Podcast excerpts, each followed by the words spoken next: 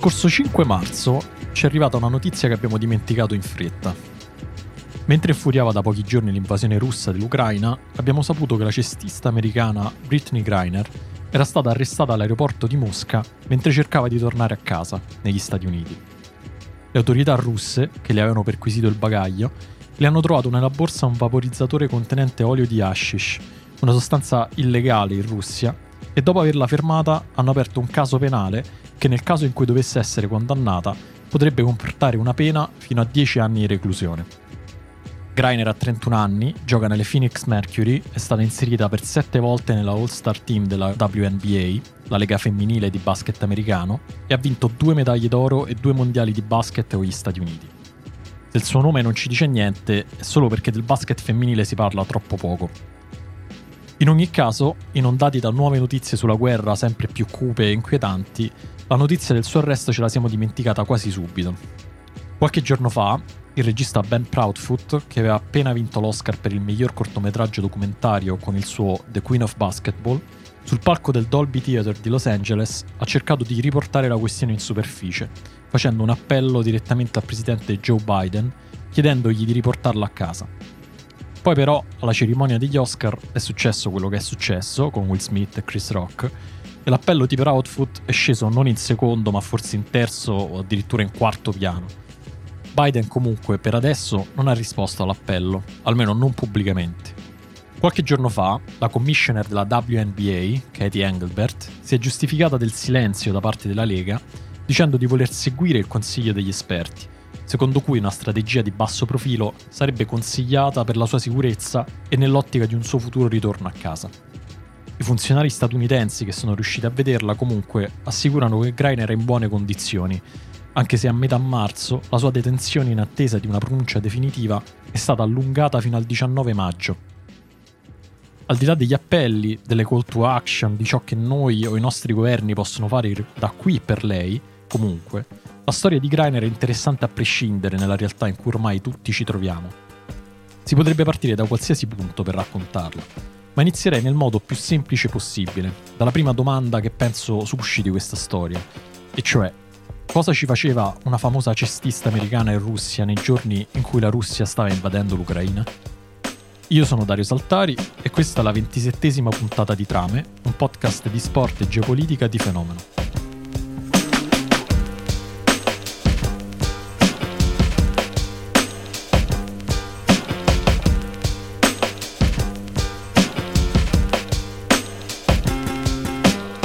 Shaptai Kalmanovic ha il sorriso amaro di Bill Murray, i capelli lunghi e mossi che gli arrivano sulle spalle in una specie di mulla gigante, un mento molto prominente. Shaptai Kalmanovic soprattutto ha un sacco di soldi. Non è ben chiaro come li abbia fatti. La sua famiglia era molto povera, sua madre gli ha dato la vita due anni dopo la fine della seconda guerra mondiale, dopo essere sopravvissuta all'olocausto. Durante la guerra ha vissuto l'orrore nazista in un campo di concentramento a Kaunas, in Lituania, dove Shabtai è nato. Le sue origini ebraiche gli hanno dato accesso a un passaporto di Israele, dove vive una buona fetta della sua vita e dove si dice che la sua ricchezza derivi dal commercio di diamanti in Africa, in Sudafrica e in Sierra Leone per la precisione. Nel 1987 la sua vita va a rotoli. In visita nel Regno Unito viene fermato con assegni falsi per 2 milioni di dollari. Viene stradato negli Stati Uniti solo per essere liberato su cauzione e rispedito in Israele, dove non fa nemmeno tempo a mettere piede, che viene accusato di spionaggio. Secondo le autorità israeliane è una spia del KGB che lo aveva soldato nel 1971 in cambio di una corsia preferenziale per le pratiche burocratiche necessarie per emigrare a Tel Aviv. Viene condannato a 7 anni di prigione, ma dopo 5 viene liberato per ragioni poco chiare. Dopo la sua liberazione, nel 1993, decide di tornare in Russia anche se in realtà sarebbe meglio dire che decide di andare in Russia, perché nel frattempo l'Unione Sovietica è implosa e la Lituania è diventata uno Stato indipendente. In ogni caso, Shaptai Kalmanovic si dà a nuovi affari, organizza i concerti russi di Michael Jackson e Liza Minelli, apre un centro commerciale a Mosca, soprattutto sponsorizza delle squadre di basket, il Zalgiris Kaunas in Lituania e in Russia lo Spartak Mosca e la squadra di Ekaterinburg, Forse è anche di più di un semplice sponsor. Sapete come funziona con gli oligarchi, non, non si capisce niente. Di certo, quello a cui tiene di più è lo Spartak Mosca, di cui ci tiene a curare soprattutto la squadra femminile. Lo aveva già fatto in Israele di sponsorizzare una squadra femminile di basket. È buffo soprattutto per il tempo. Perché il basket? E soprattutto perché il basket femminile? Quando glielo chiedono, lui risponde: Sono lituano, per me il basket è tutto. La Lituania effettivamente con il basket ha una storia tutta sua. Se l'Unione Sovietica è stata una potenza anche nel basket, lo deve alla Lituania, che le dava tutti i suoi giocatori migliori. Il più grande di tutti, Arvidas Sabonis, con la maglia dell'Unione Sovietica vincerà una medaglia d'oro alle Olimpiadi del 1988, battendo gli Stati Uniti in semifinale. Suo figlio, Domantas, nel 2020 verrà scelto per l'All-Star Game dell'NBA non è chiaro perché la Lituania abbia questo rapporto speciale con il basket. Secondo alcuni il merito è di Steponas Darius, un pilota lituano che si trasferì negli Stati Uniti all'inizio del Novecento e che negli anni venti pubblicò nella sua lingua alcuni libri sui principali sport americani, tra cui il baseball e ovviamente il basket, che da quel momento divennero molto popolari in Lituania. Secondo altri, invece, il basket si era diffuso in Lituania anche prima degli anni venti, anche se in una forma leggermente diversa, ma inizialmente non venne preso sul serio perché era giocato soprattutto dalle donne. Quel che è certo è che le prime partite di basket in Lituania vennero giocate proprio a Kaunas, dove Shaptai Kalmanovic è nato. La palla a spicchi lascia un'impronta indelebile sulla città lituana. Sotto l'Unione Sovietica, il Zalgiris Kaunas, cioè la squadra della città che Kalmanovic deciderà di sponsorizzare, diventa la nazionale di fatto del paese baltico e le partite contro il CSKA di Mosca diventano un derby, i migliori giocatori lituani contro i migliori giocatori del resto dell'Unione Sovietica. Dopo l'indipendenza del 1990, la nazionale maschile di basket della Lituania vince un bronzo alle Olimpiadi di Barcellona nel 1992. Nel 1997 la nazionale femminile vince gli europei. Shaptai Kalmanovic è lituano, è appassionato di basket quindi, e a un certo punto capisce che con tutti i suoi soldi può togliersi qualche soddisfazione. Pensa, e se le migliori giocatrici del mondo giocassero per la mia squadra? Certo, le migliori giocatrici del mondo sono americane, ma l'Unione Sovietica ormai non esiste più, quindi perché dovrebbe essere un problema? Shaptai chiama quindi Sue Bird, allora la più grande giocatrice di basket del mondo, che gioca con le Seattle Storm. Shaptai le chiede di giocare con lo Spartak Mosca in off-season, cioè quando la stagione della WNBA è ferma, lei ha un attimo di esitazione perché aveva già avuto un'esperienza agli inizi degli anni 2000 in Russia, alla Dinamo Mosca, ed era andata malissimo. Shaptai le assicura che questa volta sarà diverso, e alla fine Subird accetta, spinta forse dal fatto che lo Spartak decide di ingaggiare anche la sua amica Diana Taurasi, che invece gioca nelle Phoenix Mercury. Taurasi e Bird avevano giocato insieme a livello collegiale. Quando nel 2006 si trasferiscono per la prima volta a Mosca, capiscono che Shaptai fa sul serio. Sue Bird e Diana Taurasi vengono infatti alloggiate in una villa gigantesca, con tanto di piscina e sauna. Hanno un cuoco, un interprete e un autista personale che le porta e le riprende dagli allenamenti. Se durante la stagione vogliono tornare negli Stati Uniti, hanno il volo già pagato. Dentro la Russia si spostano con voli charter, un lusso che negli Stati Uniti le cestiste non possono permettersi ancora oggi. Shaptai le porta con sé ai concerti che organizza, se vogliono andare a fare shopping, le lascia direttamente la sua carta di credito, che come avrete capito non ha limiti di spesa. He basically was just like, here's my credit card, just go shopping. Get whatever you want. Get whatever you want. And we were like, very tentative at first. Well, I was. Yeah. so, you know, automatically like, okay, can we spend $500? Can we spend a thousand? And you know, you get nervous. You have this adrenaline where you're like, should I get this Louis Vuitton bag that's $3,000, which I would never buy? Lo raccontano loro stesse nel podcast di ESPN 3430, nell'episodio chiamato La spia che mi ha ingaggiato. Entrambe raccontano proprio del momento in cui Shaptai le lascia la carta di credito e le dice prendete tutto quello che volete. E loro pensano, ma proprio tutto tutto? Anche questa borsa di Louis Vuitton da 3.000 dollari che non comprerei mai? Con loro grande sorpresa la risposta è sì. Quando tornano in macchina, dopo il loro giro di shopping, di borse ne hanno 30 una volta chiedono a Shaptai perché fa tutto questo. Lui risponde: Sapete qual è la differenza tra Madonna e Diana Taurasi? Nessuna, solo che una attrae le persone cantando e l'altra facendo canestro. Perché Madonna dovrebbe avere le macchine, gli autisti, la security? dice Shaptai. e le nostre giocatrici no? Con gli oligarchi però il confine tra potere economico e politico è sfumato. Nel campionato russo, teoricamente, ci sono delle regole che impedirebbero alle squadre di non avere non più di 5 giocatrici non russe e solo 2 statunitensi. Sarebbe un problema per chiunque, ma non per una ex spia del KGB. A Diana Taurasi viene trovato subito un passaporto italiano, perché suo padre, che in realtà è cresciuto in Argentina, ha origini nel nostro paese, dove ha anche fatto il portiere di calcio. Per Sue Bird è più complicato. Per un attimo si profila addirittura la possibilità che possa ottenere passaporto russo, perché i suoi nonni sono scappati negli Stati Uniti e all'Unione Sovietica, ma alla fine scoprono che in realtà erano ucraini. Alla fine, viste le origini ebraiche, si accontentano di un passaporto israeliano, Comunque per Shaptai ottenere un passaporto è una cosa da niente, così come spostare l'orario di un volo di linea. There's like this one flight that leaves ECAT to go to Moscow. Let's let's say it's at eight o'clock. And there was no way we were going to make it. The game was at seven. And the next thing you know, it's like the morning of the game, maybe right after shoot around. They're like, all right, guys, you're going to be able to make your flights tomorrow morning. And we're like, what? How? Shaptai called Aeroflot. He called the airline and he had the flight move back two hours. Una volta Diana Taurasi e Seabird hanno una partita a Ekaterinburg, ma arrivano troppo tardi in Russia per prendere un volo che ce le porti. Shaptai allora chiama Aeroflot, la compagnia di bandiera russa, e fa anticipare il primo volo di linea disponibile di diverse ore. Al di là del folklore, comunque, la loro intesa sul campo funziona. E forse non potrebbe essere altrimenti. Diana Taurasi e Sue Bird danno vita a una delle più grandi squadre del mondo. Insieme, con la maglia dello Spartak Mosca, vincono per due volte il campionato russo e per quattro volte l'Eurolega, la Champions League del basket, se così possiamo dire.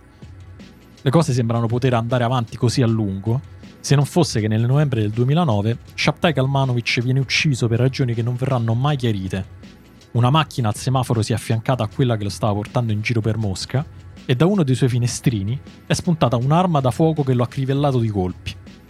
Diana Taurasi e Seabird continueranno a giocare gratis per lo Spartak fino alla fine della stagione, nonostante non fossero obbligate a farlo. Dicono per riconoscenza nei confronti di Shaptai Kalmanovic, che ormai siano abituate a chiamare papà. Dopo la sua morte, lo Spartak Mosca verrà smantellato Cosa c'entra tutto questo con Britney Griner e il suo arresto a Mosca, vi starete chiedendo? Non manca molto a capirlo, lo giuro. Il fatto è che il testimone dello Spartak Mosca, di Shaptai Kalmanovic, viene in qualche modo raccolto da un'altra squadra russa, la UMMC Ekaterinburg. Lì, a partire dal 2011, si trasferiranno Sue Bird e Diana Taurasi, ma anche molte altre tra le più grandi giocatrici europee e statunitensi, come Courtney Vandersloot Jonkel Jones e per l'appunto Britney Griner. Griner è una delle compagne di squadra di Diana Taurasi anche negli Stati Uniti, le Phoenix Mercury, e Russia avevano sviluppato un rapporto speciale. Tra loro ci sono circa 8 anni di differenza. A Ekaterinburg comunque c'è un nuovo sponsor, la Ural Mining and Metallurgical Company, una delle principali aziende di rame e piombo della Russia. C'è un nuovo oligarca, l'Uzbeko Iskander Makhmudov, e la situazione, se possibile, è ancora più surreale. Ekaterinburg è infatti a quasi 2000 km a est di Mosca, esattamente a metà tra la cosiddetta Russia europea e la cosiddetta Russia asiatica.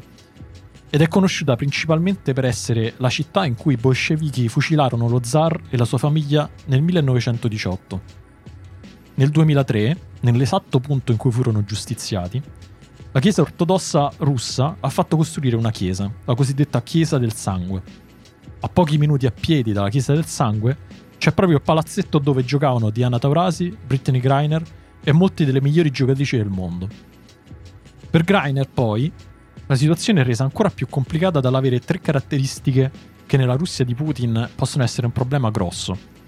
È nera, è lesbica ed è molto attiva negli Stati Uniti nel promuovere i diritti della comunità LGBT.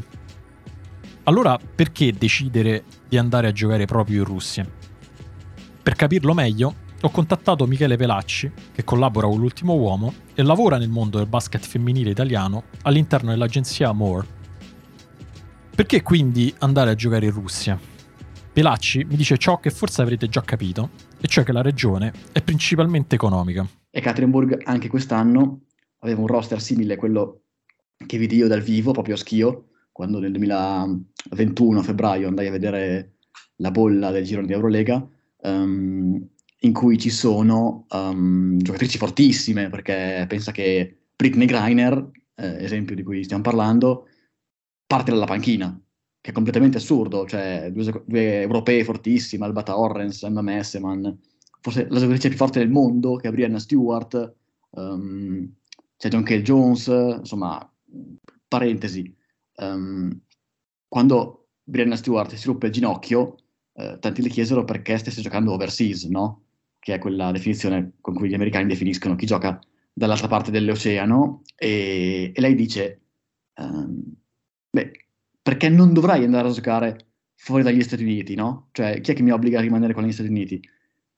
Secondo tanti, non si sanno le cifre esatte, eh, però le giocatrici arrivano a percepire fino a 10 volte lo stipendio in Europa, da queste squadre russe per esempio, um, che non quello che prendono in, in WNBA. Detta così però sembra solo volontà di arricchirsi, ma la verità è che le giocatrici di basket statunitensi, in patria, prendono ancora relativamente poco, soprattutto se si comparano i loro salari ai loro colleghi uomini in NBA. Non mettermi troppo contro no? queste uh, società, questi miliardari, perché alla fine loro pagano giocatrici che sono le migliori al mondo a fare quello che fanno, perché Brianna Stewart uh, è incredibile, tu le vedi giocare e dici come fa questo essere umano a fare questa cosa, quindi andrebbe pagata molto di più dei 250 mila dollari che danno in WNBA perché il, il, giro di soldi, il giro di mh, immagine che, eh, che, crea lei è molto superiore. Cioè, io sono andato a, um, ricordo quando andai a Cal, California Berkeley, l'università di, di Berkeley, pazzesca, il campus bellissimo, eh, in, nelle Bay Area, a vedere Sabrina Ionescu. Sabrina Ionescu era la stella dell'Università di Oregon, eh, riempiva i palazzetti, dovunque andasse. Non solo 12.000 posti a Eugene, Oregon, dove giocavano in casa, ma anche in trasferta. Cioè, di fianco a me, quando alla fine della partita andavamo in processione a fare la foto con Sabrina Ionescu, c'era Kai Bowman di Golden State, cioè un giocatore della squadra maschile mh, mm, di San Francisco, um, che voleva una foto con questa giocatrice perché era mega famosa, mega forte, Um, eppure quando vanno in WNBA vengono pagate 250 mila dollari. Cioè ti faccio un confronto col uh, veteran minimum dell'NBA, che è il contratto minimo appunto che si dà ai veterani, quelli che riempiono la panchina di solito, quelli che appunto fanno il tredicesimo uomo e sono giocatori principalmente vecchi, che è di 2, milioni e 6. 2,6 per una squadra il salary cap WNBA nel 2022 sarà 1 milione e 3, la metà. Una squadra intera. È assurdo. Um, però appunto finché non, riesce, non si riesce a uh, aumentare, è stato molto aumentato peraltro di recente, quasi raddoppiato anzi, ma negli ultimi 2-3 anni. Uh, lo stipendio massimo di una giocatrice WNBA è adesso circa 250k, ma fino a letteralmente due anni fa era la metà. È il tema del pay gap tra sport maschile e femminile di cui negli Stati Uniti si parla molto, ma che tra sport e sport, per ragioni storiche, si è articolato in maniera diversa. Il basket femminile americano in questo senso è più indietro rispetto ad altri sport, come per esempio il calcio. Basti pensare che recentemente le New York Liberty sono state multate dalla WNBA per mezzo milione di dollari per aver offerto un volo charter alle sue giocatrici. Il motivo è che arrivando più riposate alla partita, la mossa avrebbe garantito un vantaggio rispetto alle altre squadre che invece non possono permettersi questo tipo di trattamento. Per il basket si può ipotizzare che la crescita dei compensi sia stata più lenta proprio perché le cestiste americane hanno avuto a disposizione un altro mercato dove capitalizzare il proprio talento quando la stagione di WNBA si fermava. Non solo in Russia, ma anche in Italia, in Spagna e in Turchia, altri paesi cioè che negli ultimi anni hanno deciso di puntare molto sul basket femminile, al contrario per esempio del calcio femminile che in Europa è rimasto molto indietro rispetto agli Stati Uniti fino a questi ultimi anni. Ma perché questo accade? Perché pensa è come se LeBron James non ricevesse abbastanza soldi dai Lakers e deve dire ok aspetta che mi faccio un giro al Fenerbahce in estate, no? tra luglio e ottobre, no? nel periodo di off-season NBA, faccio un giro all'Olimpia Milano perché devo prendere i soldi che mi permettono di vivere, praticamente. È una cosa completamente assurda perché LeBron James perde 50 milioni. Britney Griner, dopo aver vinto una WNBA nel 2014, con la maglia della UMMC Ekaterinburg, ha vinto per tre volte il campionato russo e per quattro l'Eurolega.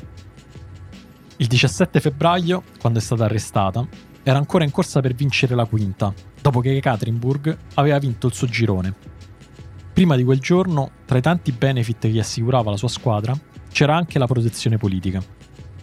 In un reportage di ESPN del 2016 su di lei e Taurasi si legge che la sua omosessualità in Russia non sarebbe mai stato un problema, a meno che non si fosse messa a correre con una bandiera arcobaleno per la Piazza Rossa.